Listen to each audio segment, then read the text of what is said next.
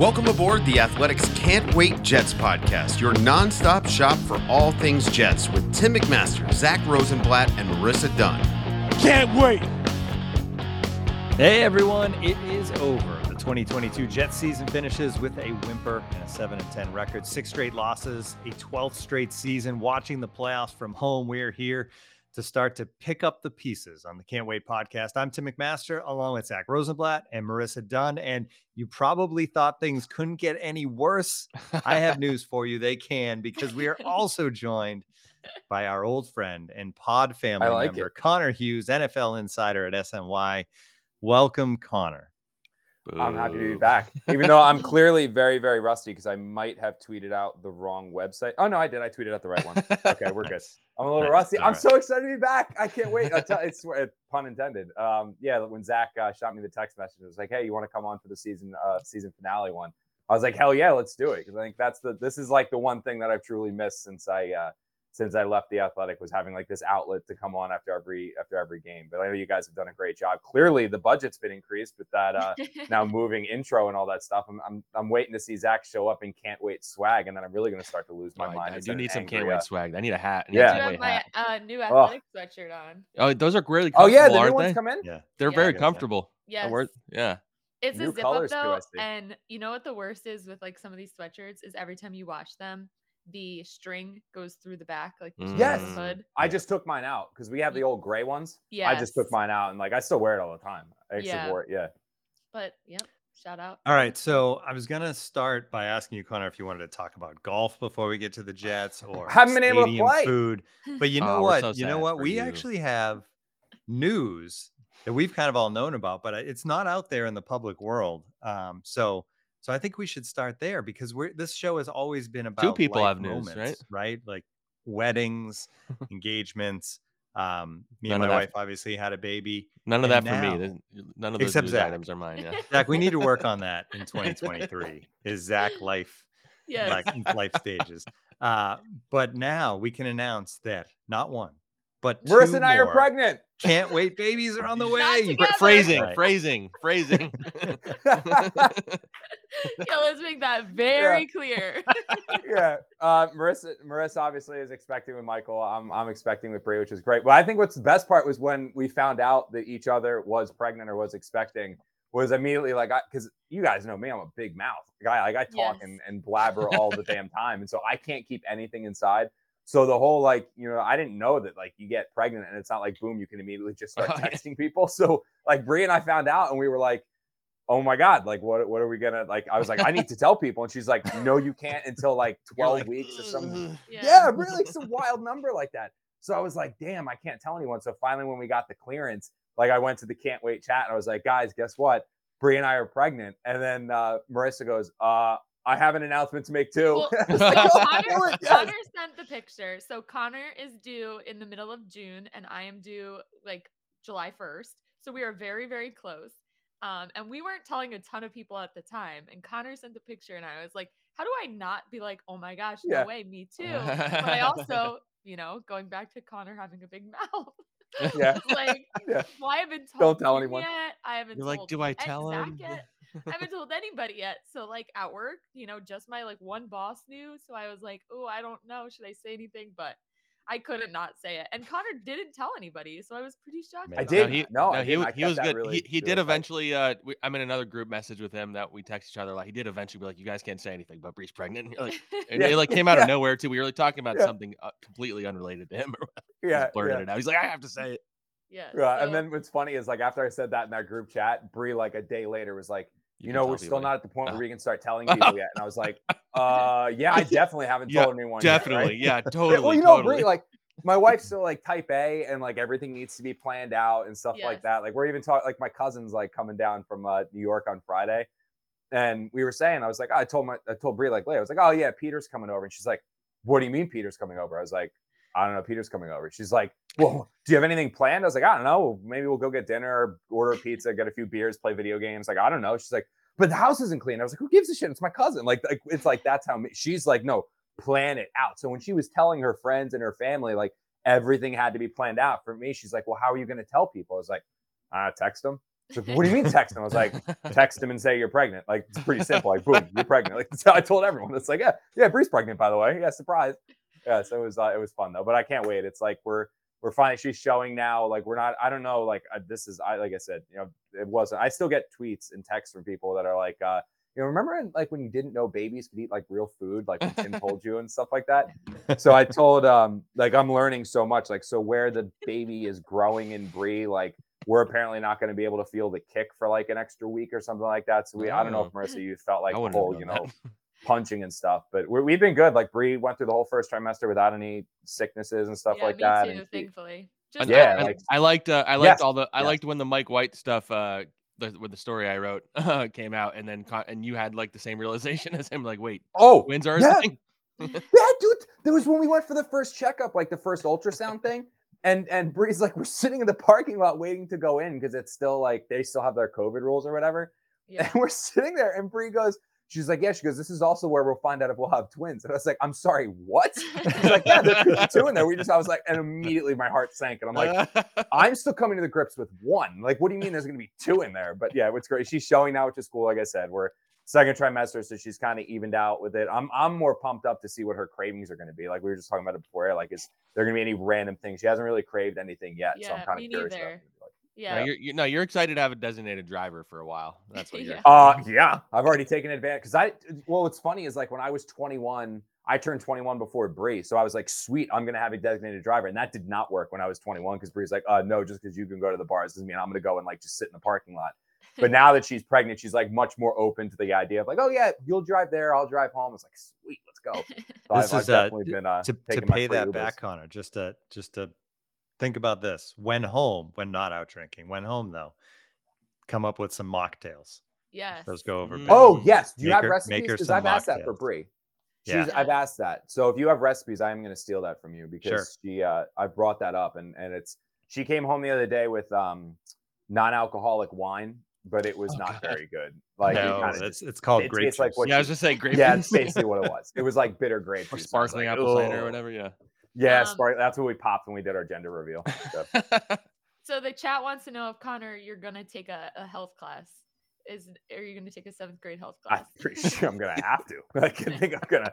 I I think Bree's actually just me looked for all into it as we're about to head back to New Jersey for the off season. I just looked into the New Jersey baby basics and CPR. Oh, you want to take them together? So Because I you're gonna be think back in that would Jersey. be- I Oh, think no. that would be pure comedy. if Can I like Michael- practice underneath? Can I like Michael. underneath Michael? Like I'm taking a snap. Like, huh, huh? Like, can we do it that Well, way? Oh, no. I had to tell Mike I'm gonna like totally throw him under the under the bus, and he actually might be listening. But um, he, he thought you changed a baby on their stomach the other day. Um, so there was that. Like he thought you put the All right. baby on their belly, and then that's how. You Connor didn't know that either. Connor's writing, Connor's down writing that notes, So- down real Put quick. the baby on. No Don't stomach? baby on No belly. stomach. Yeah. so yeah, we got a lot to learn over here, but um, you and Michael will be great dads. So, and obviously, I Bree hope and I will be great moms. That's like a no-brainer. Although I will, I will say, Connor does send me texts sometimes that have me worried. You know, like yesterday, he- he asked me, "How do I Yes. eat ramen?" Uh, was Yes. a text I got yesterday. Yes, that is a little I didn't concerning. know. I couldn't even find the noodles in my ramen to start. You need to set up a webcam that um, you know, you could get some funny, capture some funny moments. Oh of, yeah, that'd know, be yeah, that'd be these good. late good night content. feeds when you're like, you don't know what you're doing. And, Yeah. Oh yeah, Yeah. Connor just getting frustrated. Yeah. and be Yes. really Oh, there's yeah. Bree's already told me a lot. I, I, what I've actually been happy with so far is just like the, we don't have a name picked out, obviously, but like our name process has been going pretty good too. Where it's like we Yeah. haven't had any like Bree's thrown a couple out there where I've been like no, but like most Is, of them we've is been your is your baby going to be on the all name team, Connor? Mm, That's good the pressure. question. So that's Yeah. people have like Question. when I People are. so I didn't yeah. say anything on Twitter until now. Like so Twitter didn't really know. Instagram did because Bree did a video. And I did get DMs on you Instagram. They're like, it. has to be the all name team. Has to be. Yeah, yeah, yeah, yeah, yeah. Yeah. Bree wanted to try to go viral, and I was like, I don't think I've got that. it was very cute video. It was a very cute video. I haven't Yeah, announced yeah, it on Instagram yet. So We were hoping we that you gotta would get like we, we were hoping that you would get like shot in the face by pink powder or something, but it didn't work out. That, that was yeah i yeah well my, a bunch of my friends obviously were like are you going to do a golf ball like because obviously they know Yeah. how to Oh, golf yeah. like, are you going mean, to hit that's- the golf ball i was like my best friend matt was the one i was talking to about and he goes i was like dude i was like you've known me since elementary school i was like do you think i have the clutch dna with like 20 people watching me to stand over a golf ball and make Yes. contact and he goes So what else are you doing? I was like, exactly, dude. We're gonna pull strings and have everyone shoot it at us. It's easier Yeah. that way. that was that was why Michael didn't want to do something complicated because he had a fear of it like not happening or you know not breaking or like these gender reveals gone wrong or you know Oh, yeah. Kirk Cousins throws the ball and miss barely make, makes the target. Yeah, you know? Yeah, that's So why Giants we went with this the weekend. cupcake, but still with Yeah. the cupcake he couldn't even really find the icing in the cupcake. So Well, I loved Um, Michael just eating the cupcake. Yeah, I, that I was sitting there crying over the fact that like Yes. Marissa's like, oh my god, it's I don't know if you've said uh, gender yet. Uh, it's like, oh my god, it's a blank, and, and Michael's like just sitting there eating the cupcake. yeah. I'm like, We're all with okay, you can eat the cupcake after the video. I'm excited too though now that because. Tim's Tim, how how old's um your kid? Eight. How old's your how old's your da- daughter? 16 months yesterday. All right, so they're right in the same range here. So like what Yeah. I feel like we can do now is we can have Mandy, Marissa, Bree all watch the kids, and we're all gonna go out and golf. Mm.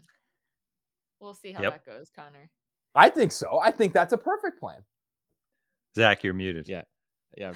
I said it, but when I have a kid five to ten years from now, then then then your kids can watch. Yeah, Yeah, yeah. Then we have babysitters. Then we have Yeah, three babysitters. babysitters. I'm a few steps away from that though. but- All right. We're gonna. We are uh, we are 11 minutes into this Yes. podcast. And it's going yeah. about as well as I I think this is better than golf talk, though. I Yes, mean, we did mention Yeah. golf in there, but this is better than golf. Baby talk is always better than baby golf. talk. Yes, yes, but we got a lot of a lot of Jets talk to get Yes, to, we right, do. Tim? Yeah, let's do that. Good Love transition. Transition, Timmy. Yeah. Uh, all right. So yesterday was pack up the locker room day, whatever you want to call it back day. There's so many, you know, whatever. But anyway, the Jets said goodbye to the 2022 season. Um, and so there's a lot to talk about here. So the way we're going to do this, since we have Connor and Zach, two insiders with us today, uh, is I'm just going to set this stuff up and you guys can kind of take it from there. Um, so let's start here because um, I think it, it was kind of the theme of your story, Zach, on the Athletic um, the t-shirts that were hanging in the lockers yesterday when the players got there, which said finish, which you know, Robert Saleh, this this is something he's very good at, right? The the little motivational things. Um, this one brought some quick jokes, I think. I think the immediate reaction by a lot of fans was like, finished. but um finish Like and he and he took it a step forward by saying this means finishing your workout finishing you know this finishing that it starts now blah blah blah so my first thing for you guys is what do we think of finish do we, do we like it is, is this a good one uh is it did he go too far like what, what do you think It's, it's a You can go first, Zach. It's your show. Uh, I mean, it, you, I get what he's doing, and it is a little. This one's a little on the nose more than the other ones. I would say. I, his his quote about like, uh, you know, it's not just about at the end of the season; it's about finishing workouts, games, all that stuff. Um, but yeah, I don't know. I mean, it, ultimately, the fans are going to get mad every time these come out now until they start winning and they start getting closer to the playoffs and stuff like that. So, uh, as soon as I, I tweeted out that those shirts were in the in the locker, I knew it was not going to be like a positive reaction. Unfortunately. Yeah. the other thing i thought was like did the shirts come with receipts Uh, Yeah. but anyway Ah, ah, that's good. I like that.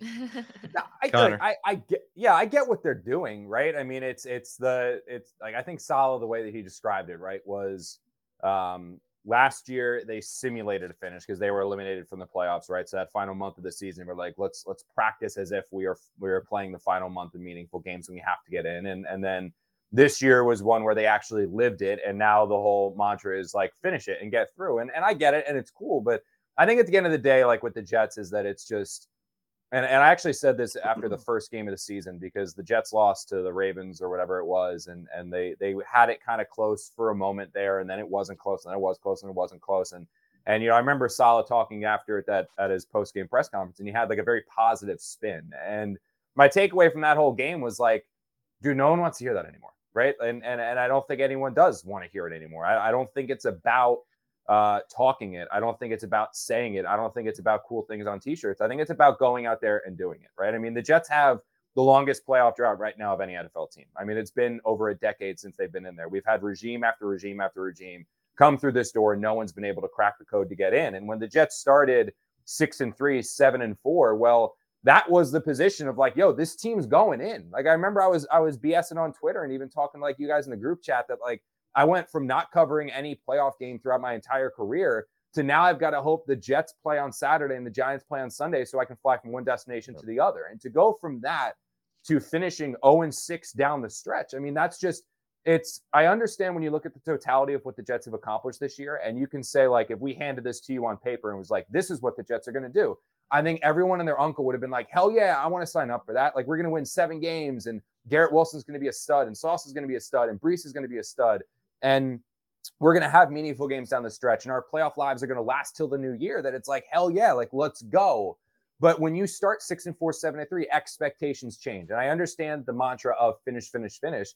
But I think what a lot of Jet fans have kind of had enough of is the mantras and is the sayings and is the t-shirts and all that stuff. Like they don't care about that anymore. What they want to see is what every single other team in the NFL has seen this decade, and that's their team playing in the playoffs. And I know why the Jets aren't there, and it's all understandable reasons why they aren't uh, not there. But enough's enough. Just get there, you know. And that's why Douglas has a playoff mandate, and Saleh has a playoff mandate, and all that stuff this season.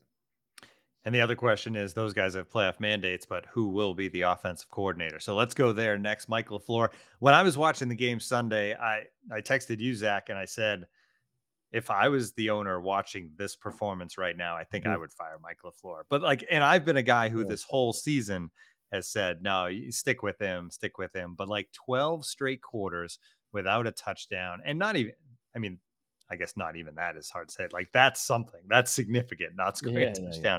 for three games. But they it was it was ugly not doing it, right? Like it, it they weren't even close to scoring a touchdown. Um, it's just been bad offense.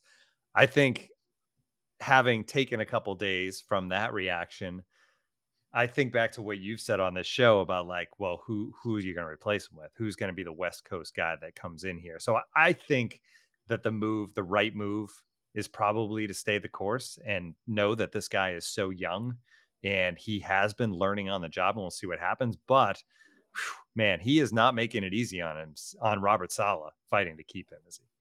Yeah, Sunday was Sunday was weird to me. Um it, it felt like they were I mean I and I get it to agree their offensive line was an absolute dumpster fire on Sunday as much as it's been all season. Um they have dudes who are probably not going to be in the league next year playing. Um so I get why he was kind of scared to really LaFleur. I get why he was scared to like call anything. Um, sorry, there's a vacuum going crazy right now. I don't know if you guys can hear it. uh, but like they they were he was not calling anything. Like I don't know. They, they, were not taking any sort of risk. They were not doing anything creative. Uh, I didn't really. But they, I mean, they ran the ball on what was it, yeah. third and thirteen? Yeah, they a couple give up plays. That there, there was no creativity whatsoever, and um, I don't know. Maybe they were scared. Of, what's worse, being being boring or like turning the ball over a bunch of times. I don't know. Um, but I mean, Joe Flacco was getting hit like every play. Like it was it was a mess.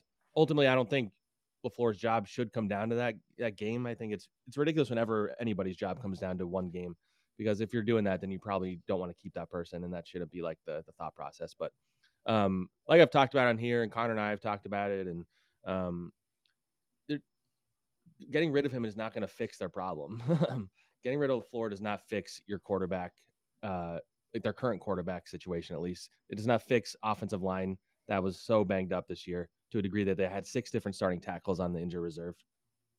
And so, like, I, I get the frustration and I get why fans want to change. And I think offensive coordinator is the position more than any other that that fans look at, and even I think some owners get uh, listen to the noise where they they look at uh, offensive coordinators. Okay, the offense sucks, so get rid of the offensive coordinator. The next one will come in and he'll change everything, and it'll be good.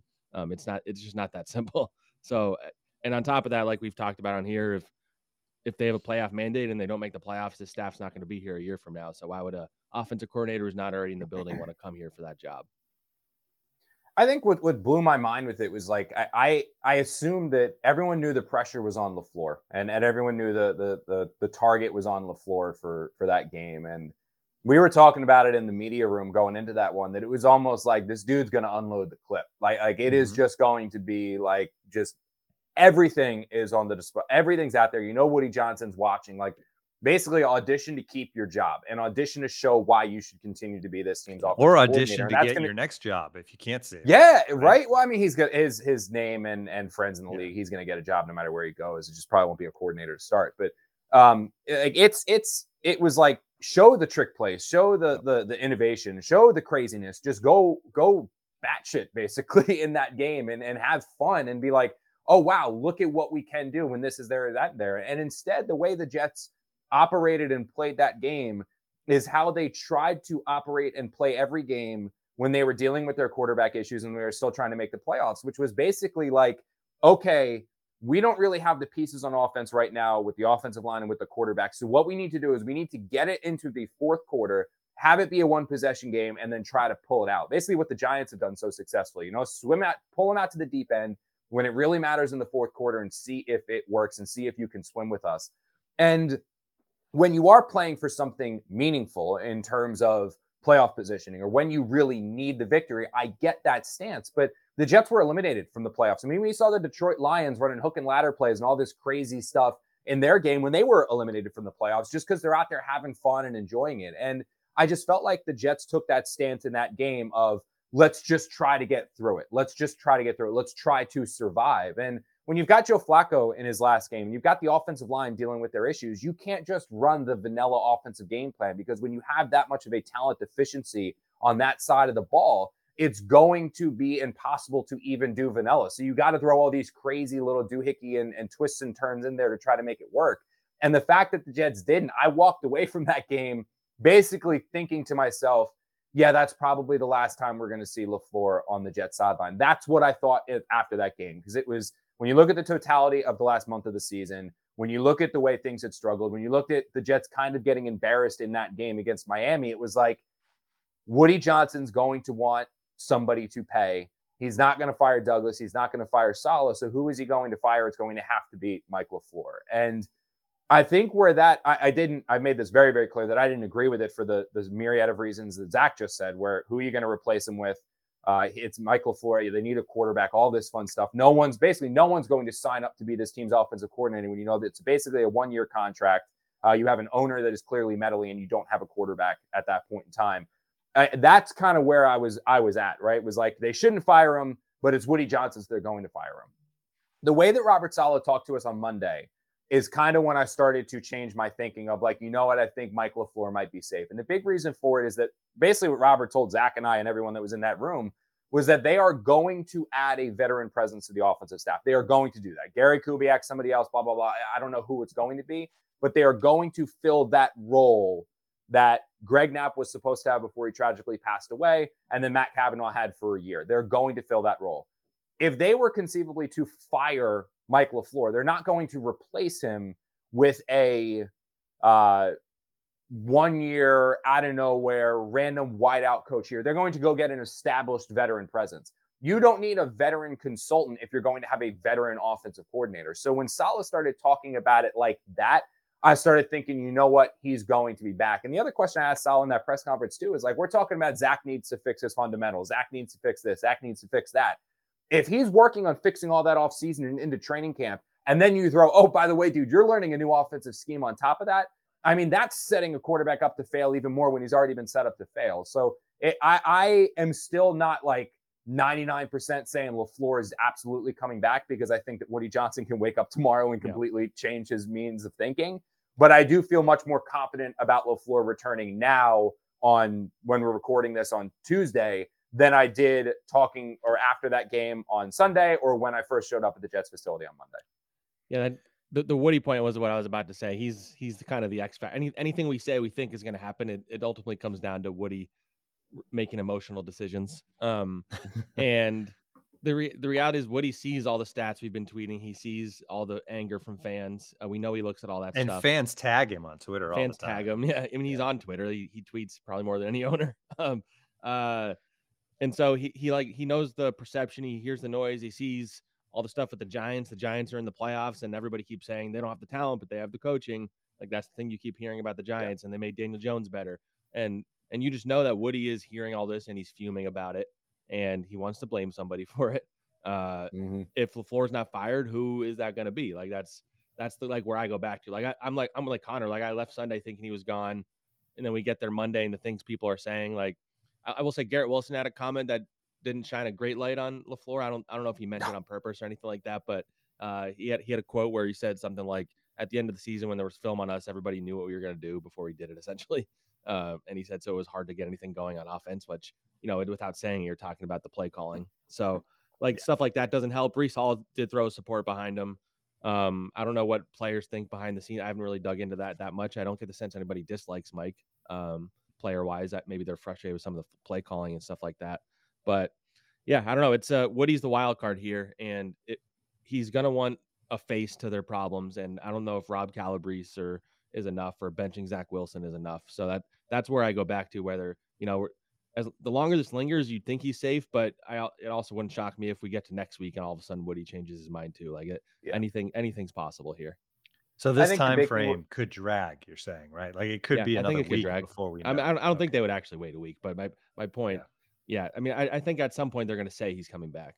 Like, Right. I think it'd be within the next 48 hours or so. I, I think within the next, like, I think if we, I, I think we'll know by Friday whether or not the Jets are changing. Like Zach said, like somebody's got to pay, right? Like, I mean, because you can't have, at the end of the day, whether Zach Wilson is bad or not, somebody is going to have to pay for his lack of development. And and generally, you're not just going to give up on the player, be like, oh yeah, sorry, he stinks. We're going to move on from somebody else. Like it's somebody.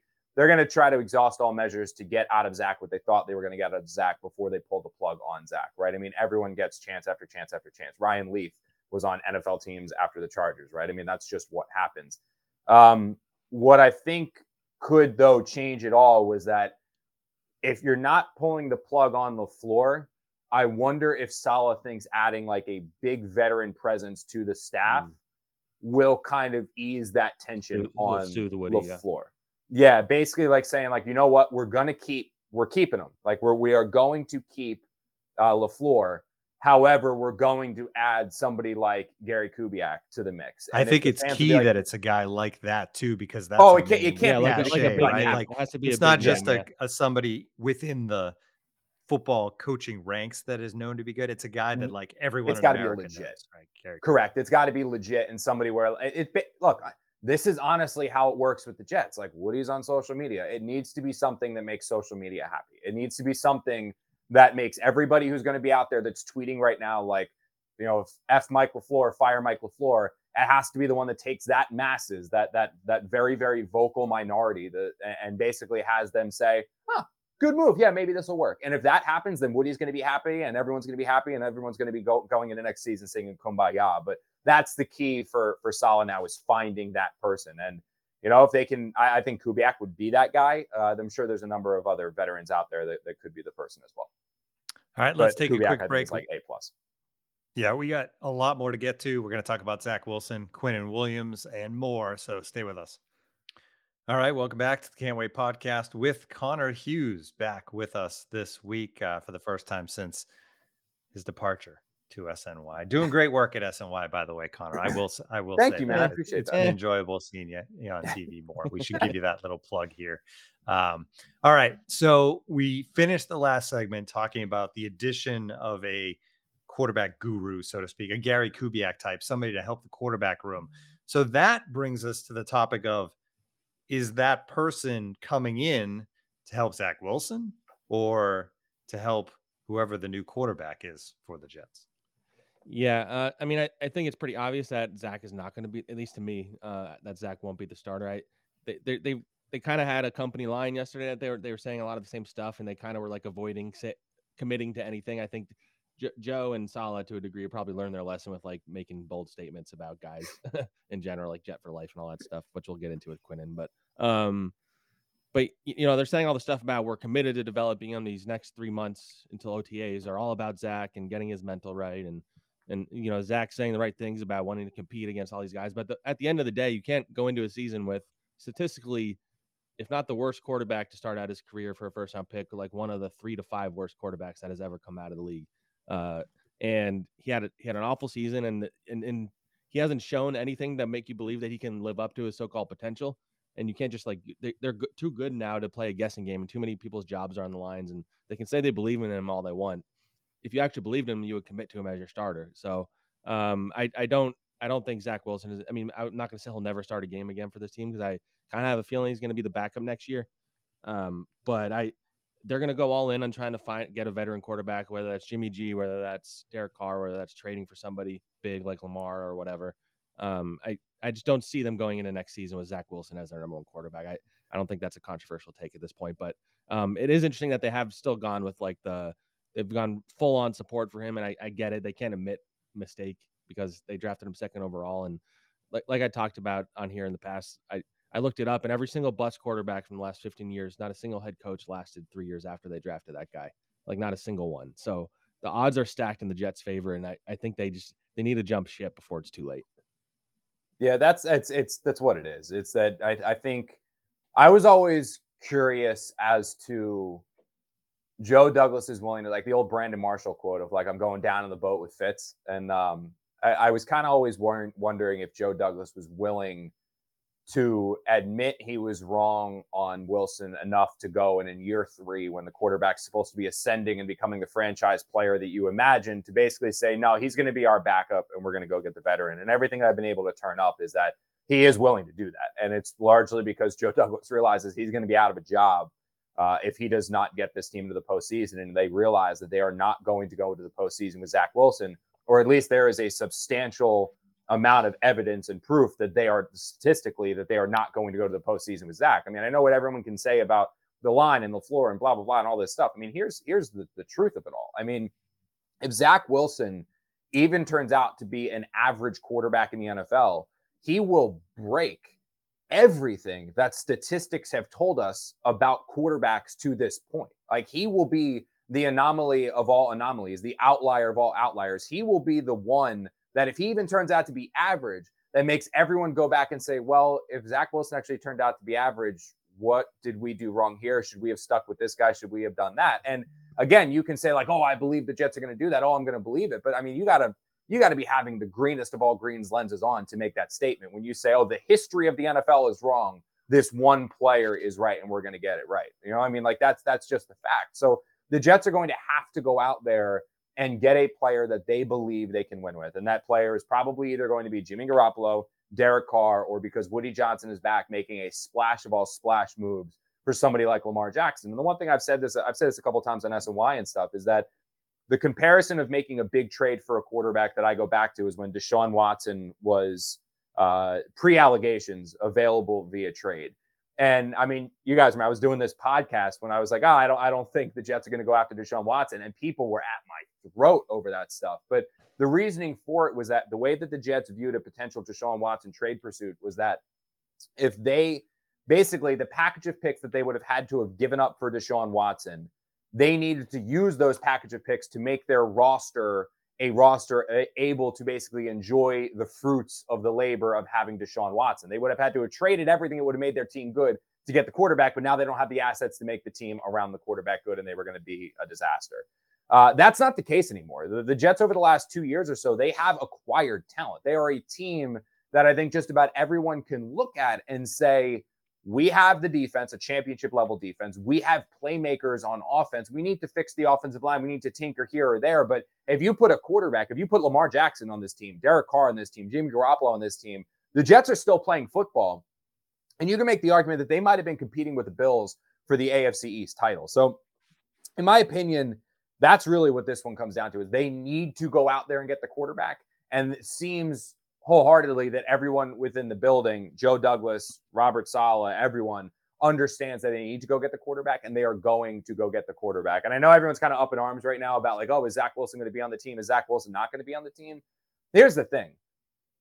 If we're talking about politics in, in the NFL and things like that, while the Jets are willing to admit that they need to go get a starting quarterback to begin next season and get a veteran and established player, I still don't think Robert Saleh, Mike LaFleur, Joe Douglas, all those guys, Rex Hogan, the whole lot of them, I don't think they're willing to admit yet that they can at least salvage the career of Zach Wilson because the mud that would be left on everyone's face to take a guy that you drafted second overall and trade him for a fifth or a sixth round pick, which is probably the best the Jets are looking to get for Zach Wilson to this point, that's just so not worth it compared to, you know what? Keep him in the farm system, keep trying to develop him, keep trying to turn him into anything. If we can, awesome, sweet, this is going to work. I think that's just the direction they're going to go with Zach Wilson. But as far as like keeping him as their starter, that's not going to happen. They can believe in him. They can say what they're going to say. They can pitch that company line like Zach said, but they'll have a new quarterback in here and as their starter week one of next year, barring injury. Yeah, you can't get rid of Zach until you're winning. I think that's like the cutoff, right? If you make the Correct. playoffs next mm, year, point. then you can get rid of Zach because everybody nobody cares, right? But if yeah, you get rid exactly. of him now, it's just well, uh, as for Zach, year, everyone's going to be heralding like uh, everyone's going to be saying from screaming from the top of their eyes, "Oh my God, congratulations, Joe Douglas. Look, uh, look at the guts he had to move on from the guy drafted second overall, and now we're in the playoffs. Oh, they'll be building statues again. Like that's it's everyone's the wave, man. You go, you you ride the highs and the lows. Uh, as for Zach, he said when asked about being a backup, basically next year, if if they bring in somebody to start in front of him, I'm going to make that dude's life hell in practice every day. I'm going to go out there and do my best to show the coaches that I deserve to be there. Of course, he's had two years to do that, and it has not gone well. But that's uh, that's where we're at. Um, all right, next topic: Quinnen Williams, who has been a model citizen, right? Like great, great season, MVP of this team, tremendous leader of this defense, um, focused on football all year.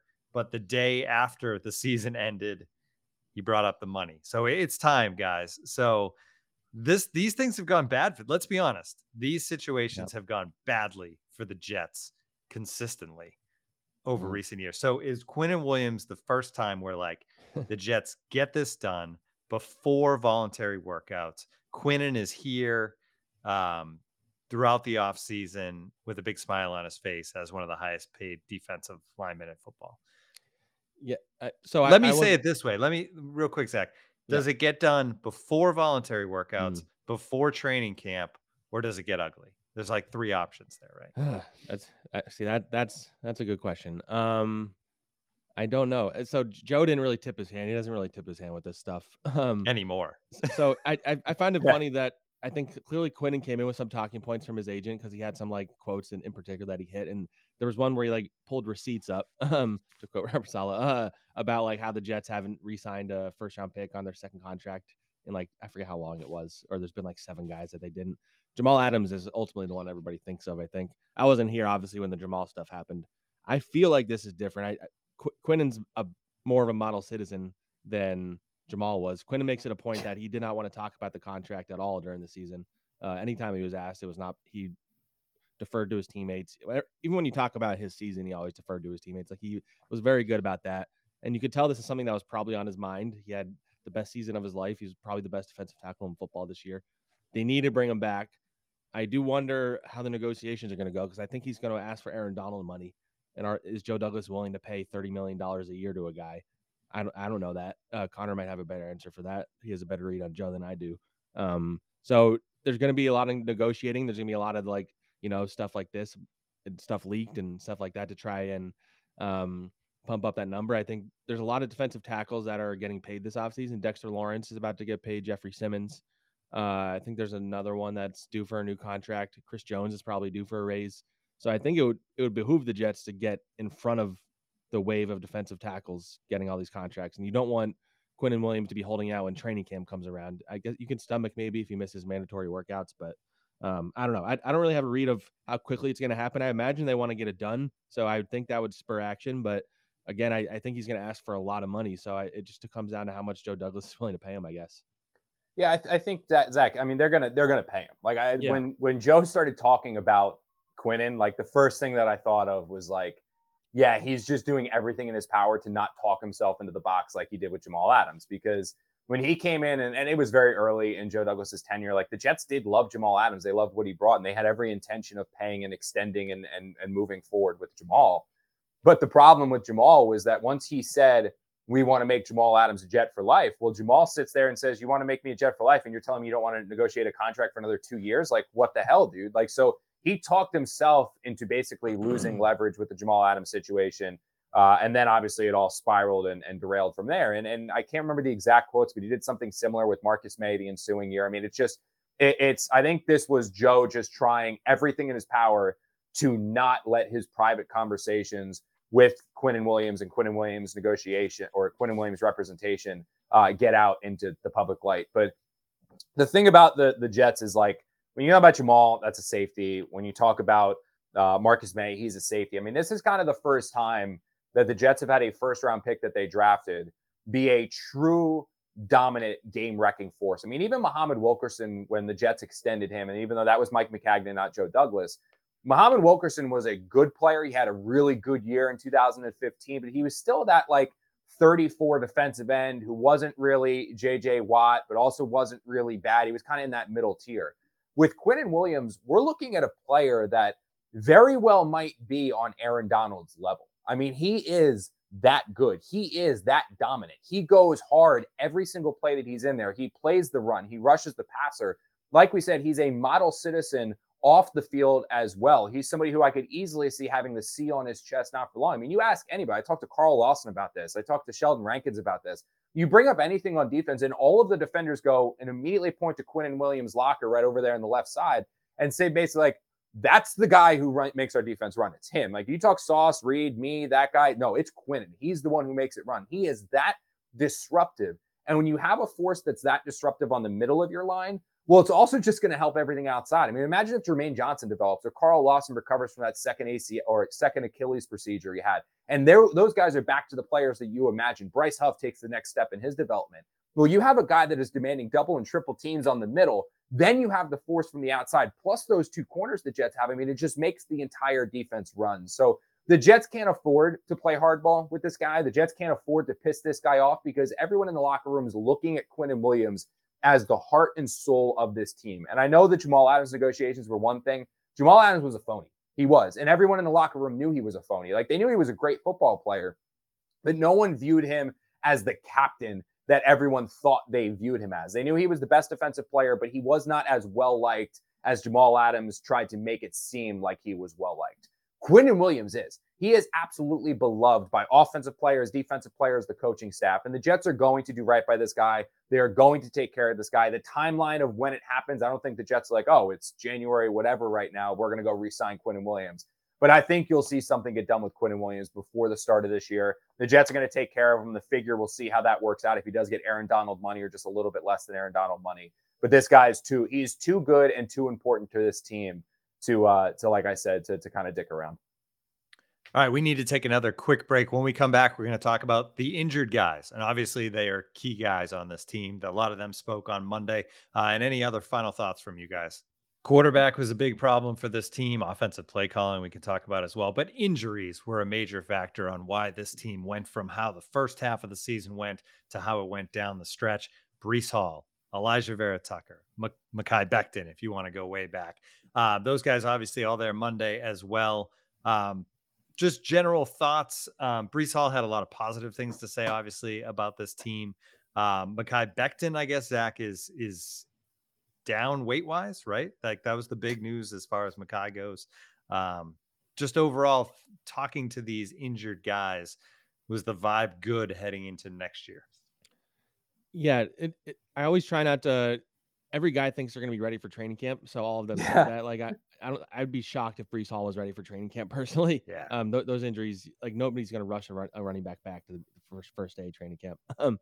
But I, I honestly, you, you talk to those guys and you kind of remember like how much better it felt when Breece Hall and Alijah Vera Tucker were in the lineup, like how much different their team was. And Breece Hall kind of funnily, he, he's funny in that he can't help but like just say what he's thinking or what he's feeling or the truth.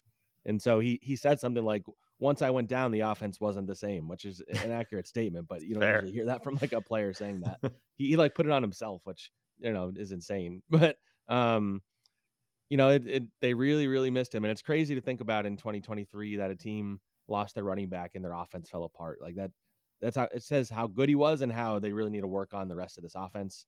Um, Garrett Wilson obviously is a stud, and they probably don't even like they might not even win another game without Garrett Wilson the rest of the way. Uh, so they, I, I am concerned about Breece next year. I think the history of running backs coming off ACL injuries uh, is not good the first year. D- Dalvin Cook wasn't good. Saquon was really bad his first year coming out. Uh, there there are you know exceptions to the rule, and you maybe they can get lucky with Breece. but I would be surprised if at in his first few games back at the very least if he looks like the old Breece. So you do wonder what they do at running back this offseason. But um, you know that that was a big takeaway. I, but my biggest one from all three of these guys, honestly, is Mekhi Becton because ultimately he's like an X factor for this team because they they need to find a left tackle, um, probably a right tackle too, I guess, depending on how you feel about Max Mitchell. Uh, I love I Mitchell. Yeah, I know you do. uh, Dwayne, Duane, Duane Brown, I'd be surprised if he came back at this point. George Fant's not coming back. So Mekhi Becton, talent wise, is better than all of them. Like he's be- he'd be their best offensive lineman if he's healthy and and in shape. Uh, that's obviously been a big question. He hasn't played in basically two in over two seasons since his rookie year, essentially. Uh, he looks like he's in good shape. You you you hope that he sticks with that and he gets to training camp healthy and he gets through training camp healthy. And you know, I think best case scenario is Mekhi Becton is your starting left tackle week one. I don't know if you can bank on that though, is the thing. So he's he's going to be something I'm really going to keep my eye on this offseason. Uh, I am curious to see how Joe invests in the offensive line this year if he goes and pays for one. I know you're gonna have to pay money for whatever quarterback you get. Uh, will he draft the 13th pick? You can get a good player there.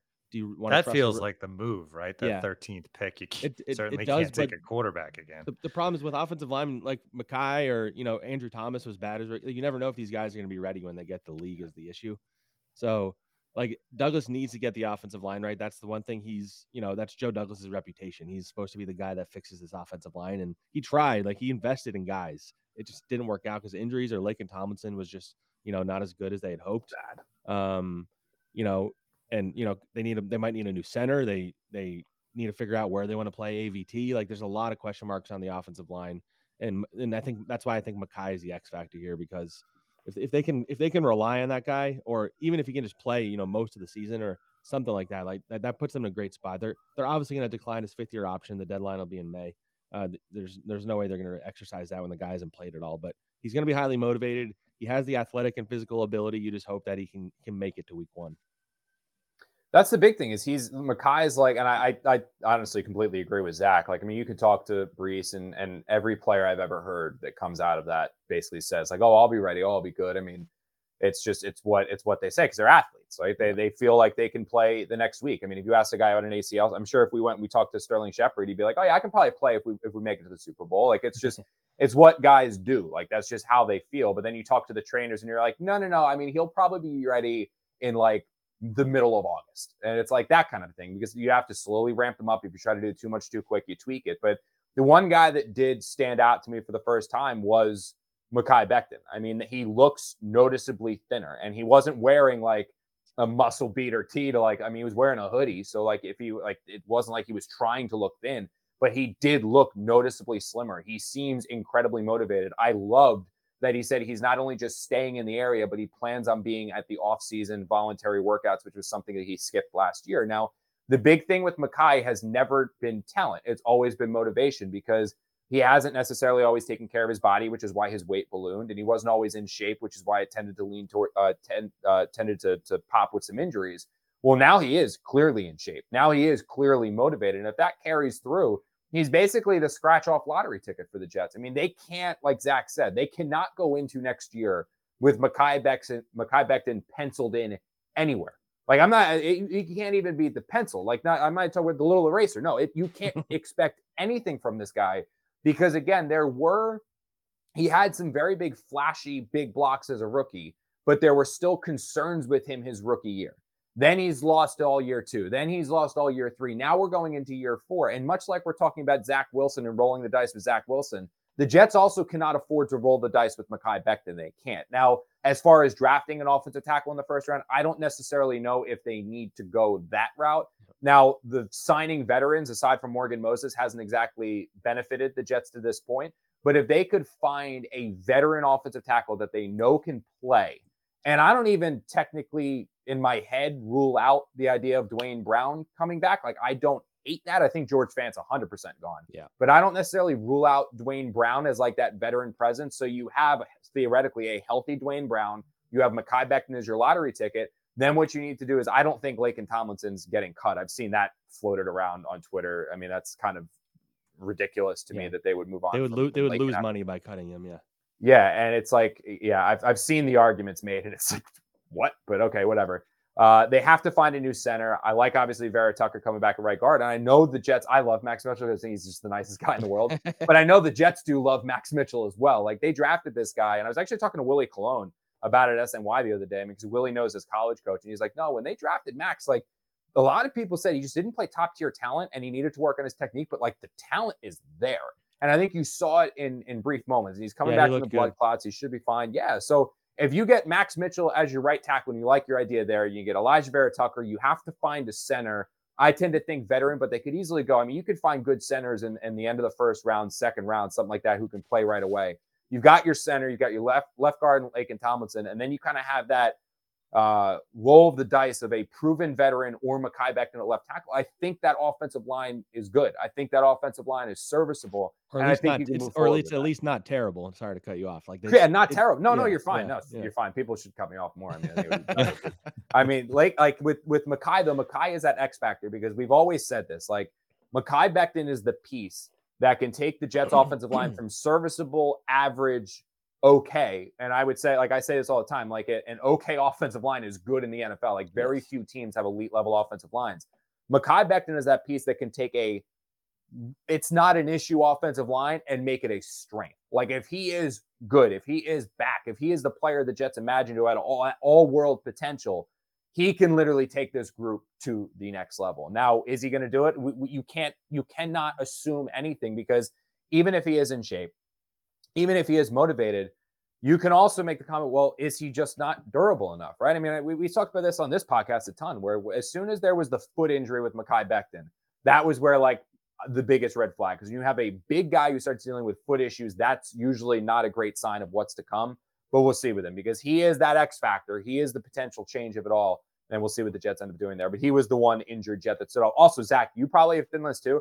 So Zach wasn't covering the Jets yet, but I've never stood next to Mekhi Becton before Oh, because he's either been like Oh, far away on the podium. field, yeah, or up on the podium because of the COVID year.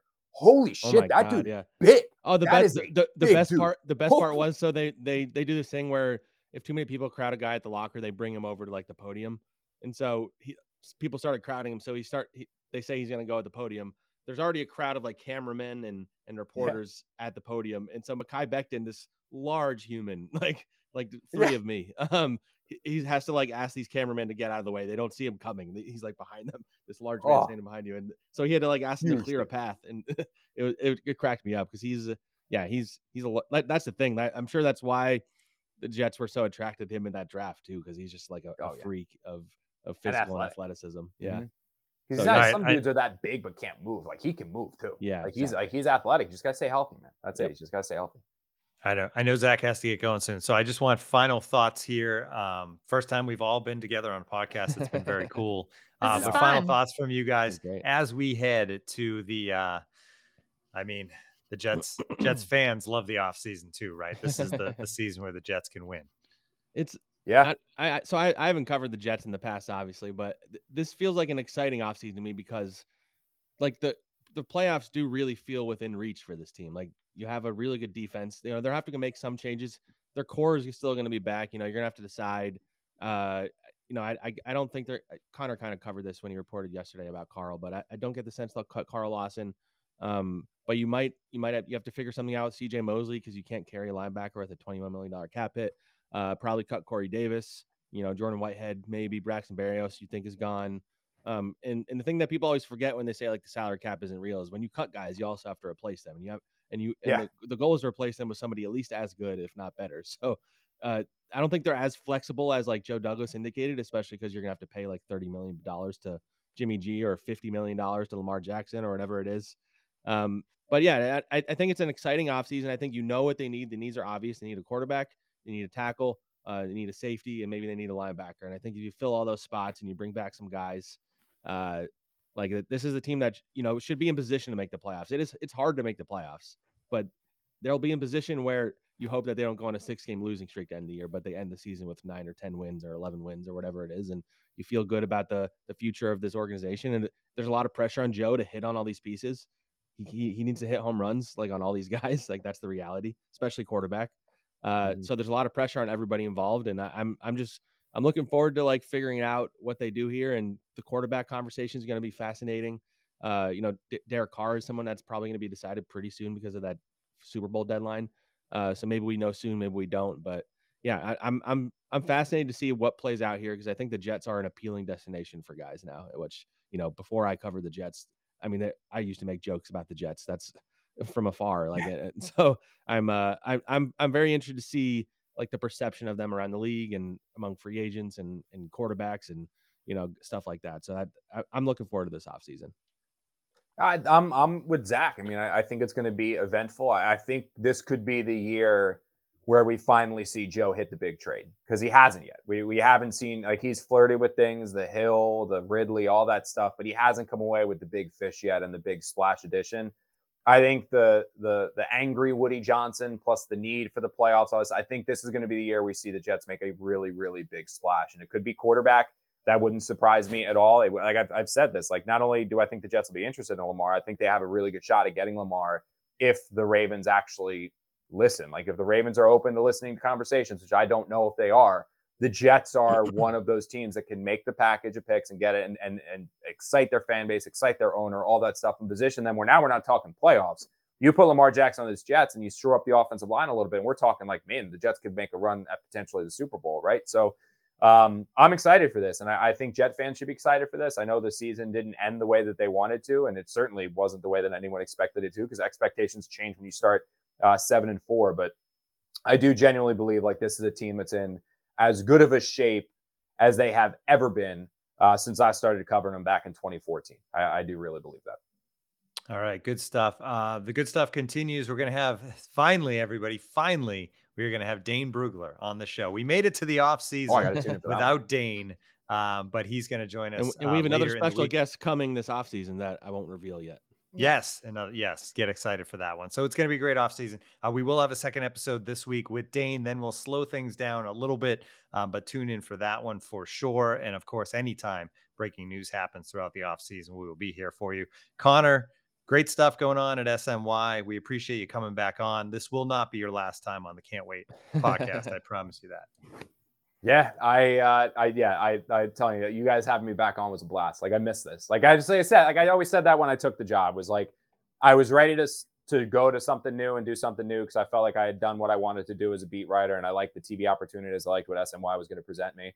But I remember like even when I put the name on the contract, like the one thing I was like, it's like, shit, I can't do, can't wait anymore. So to come back and, and be a part of this, and Zach, you, you've done obviously a tremendous oh, job with it. I said this when you took over too, man. Like people like, oh, what's Zach? Like, what's that? I was like, the guy can write me under the table. Like he's a tremendous storyteller. He kills it. And obviously you're doing a great job on the podcast as well when you're branching out into this. So it's been fun. Uh, yeah, I'm, I'm excited now that I can I, I am to come back on a couple times. So whenever you guys want me to shoot me a text, I know you guys still hopefully I, Marissa might have me blocked, but uh, no, this was very this was very nice, Connor. So thank you for joining us. It was a good I, reunion. I, I, feel weird about all the compliments. I don't know what to do with this, but uh, yeah, do, yeah, yeah, yeah. I'll, I'll, bring I'll humble you. It's called well, pod, Zach, podcast wait, we'll, we'll, do this. Uh, we'll do this on the metaverse next, right, Zach? Because you're gonna get the uh, Connor's the, been de- trying to get me play. to get the virtual reality thing, and I told him I'm finally gonna do it. MetaQuest so. Pro, he's gonna get it. Yeah, like, Andy's gonna have it too. Watch, We're all gonna watch movies together or something. He's like excited to Mm-hmm. Hey, the one thing we didn't talk about it because it's in the chat. It was early and still is, is is hot coffee versus cold coffee. So we'll have mm. we'll have you oh. back on for that discussion. Zach's Connor, got a dentist appointment. The, the dentist doesn't nice, want to hear anything about nice coffee. warm yeah. coffee or hot coffee. Go. yeah. All right, guys. Uh, appreciate it. We'll talk to everybody later this week. Thanks for tuning in to the Can't Wait podcast.